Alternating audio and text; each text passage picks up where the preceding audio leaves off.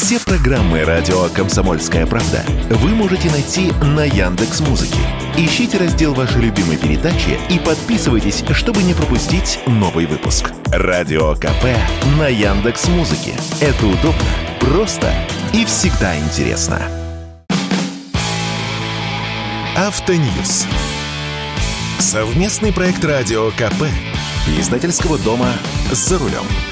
Для решения проблем на российском авторынке необходимо создать народный автомобиль по цене не выше 500 тысяч рублей. С таким предложением выступил лидер партии «Справедливая Россия за правду» Сергей Миронов. Современный автомобиль за 500 тысяч? А реально ли это? С вами Максим Кадаков, главный редактор журнала «За рулем». Идея мне симпатична, и я полностью согласен с пояснениями, которые дал Сергей Миронов. Цитата.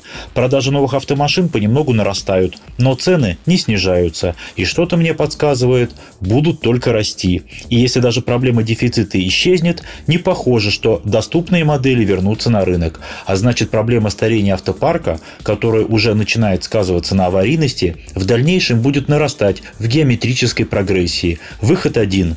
Нашей стране нужен нужен народный автомобиль. Конец цитаты.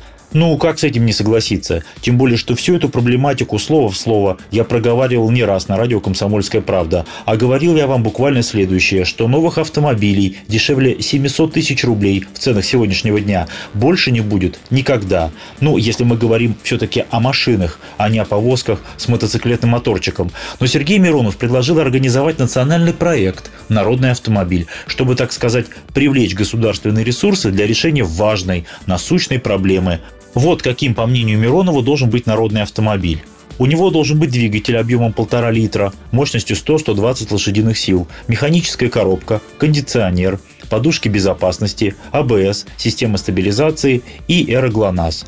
Да, нормальный набор, я бы сказал, традиционный, но у нас такой автомобиль уже есть. Это Гранта, которую без АБС и ESP дешевле, чем за 700 тысяч, не купить. А можно ли сделать голую гранту на 200 тысяч дешевле, чтобы вписаться в полмиллиона? Нельзя. Да и раздевать ее уже некуда. Не продавать же ее без сидений. А что такое новый проект, как предлагает Миронов? Ведь у нас под такой проект нет ни кузова, ни мотора, ни коробки. А если снова брать все вазовское, то с чего цена-то должна упасть на 200 тысяч? Если только государство будет вкачивать в это бюджетные деньги, и одни налогоплательщики будут субсидировать покупку автомобилей для других. Сейчас все вспомнят про АКУ. Да, АК была популярной 25 лет назад. Еще раз, четверть века назад – это был маленький, некомфортный и, к сожалению, опасный автомобиль с очень низким уровнем пассивной безопасности. Выжить в таком автомобиле при аварии средней тяжести практически невозможно. Разве таким должен быть народный автомобиль? Нет, конечно. И если сейчас попытаться сделать ту самую АКУ, то она как раз и будет стоить примерно 500 тысяч. Потому что металл нужен точно такой же, как на Гранту. Не из отходов же ее штамповать. Краска, подушки безопасности, сиденья, АБС и прочее, прочее, прочее. Включая то, чего у нас своего пока еще нет – и в результате вы получите тесную и не очень безопасную АКУ, которая едва ли уложится в эти 500 тысяч рублей в рознице, потому что отпускная заводская цена в таком случае должна быть 1400 или около того. А сейчас только аэроглонасс с установкой стоит около 40 тысяч, то есть примерно 10% от предполагаемой отпускной цены машины. А еще нужны шины, стартер-генератор, ну и далее по списку. И как только в продаже появится предполагаемая АК, в ход пойдут известные разговоры.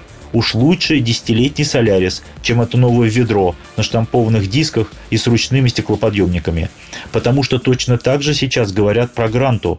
Ведь за 700 тысяч рублей, а это минимальная цена гранта, да еще и не купишь ее за такие деньги, за эти 700 тысяч можно взять десятилетний Kia Rio или Volkswagen Polo с тем самым мотором мощностью 100-120 лошадей, причем с автоматической коробкой.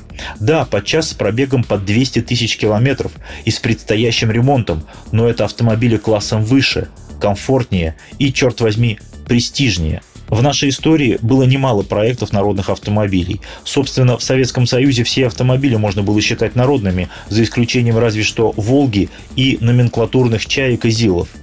Запорожец проблему автомобилизации не решил. АК прожила не так долго. По-настоящему громким и правильно реализованным проектом были «Жигули». Если кто забыл, Это был итальянский на 100% автомобиль по своей сути, выпускавшийся на полностью импортном оборудовании. В конце 70-х годов за обычный ВАЗ-21013 с мотором 1.2 нужно было отдать около 50 полных зарплат рядового инженера, который получал те самые 120 РЭ. Столько же получал рядовой бухгалтер и много кто еще.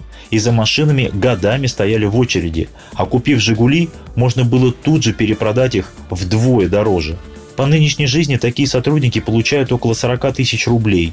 50 зарплат – это 2 миллиона, за которые сейчас можно купить новый «Солярис» с автоматом из числа нераспроданных питерской сборки. А сделать добротную машину за 500 тысяч невозможно, если только не осваивать госбюджет и не распределять субсидированные машины по передовикам производства.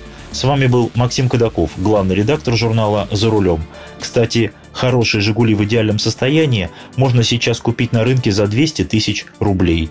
АК еще дешевле. Автоньюз. Совместный проект радио КП. Издательского дома «За рулем».